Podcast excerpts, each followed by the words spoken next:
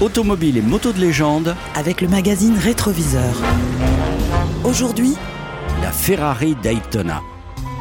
On parle beaucoup de la magie Ferrari. mais existe-t-elle vraiment Quand on découvre la Ferrari 365 GTB4 surnommée Daytona, En hommage aux victoires de la marque en 1976 sur le circuit du même nom, on est face à une berlinette GT à l'allure trapue, voire bestiale, préfigurant les lignes 70s et pourtant elle a fait tourner les têtes pendant des années. avec son moteur V12 de 352 chevaux vous entraînant à 280 km/h. Et malgré ses 50 ans d'âge, cette Ferrari impressionne encore. Avec des performances vérifiées dans la réalité par nos journalistes français qui, lors d'un essai en 1969, avaient joyeusement avalé 252 km en une heure et une minute. Et ce, en toute légalité. Ajoutons que lors de sa présentation, Le prix du kilo de cette Daytona à l'intérieur racé et élégant était 12 fois inférieur à celui du caviar. c'est dingue, ça paraît bon marché. Allez vite vérifier tout cela en couleur et en précision dans le magazine Rétroviseur de décembre 2019. Et vous verrez qu'une fois de plus, la magie Ferrari existe toujours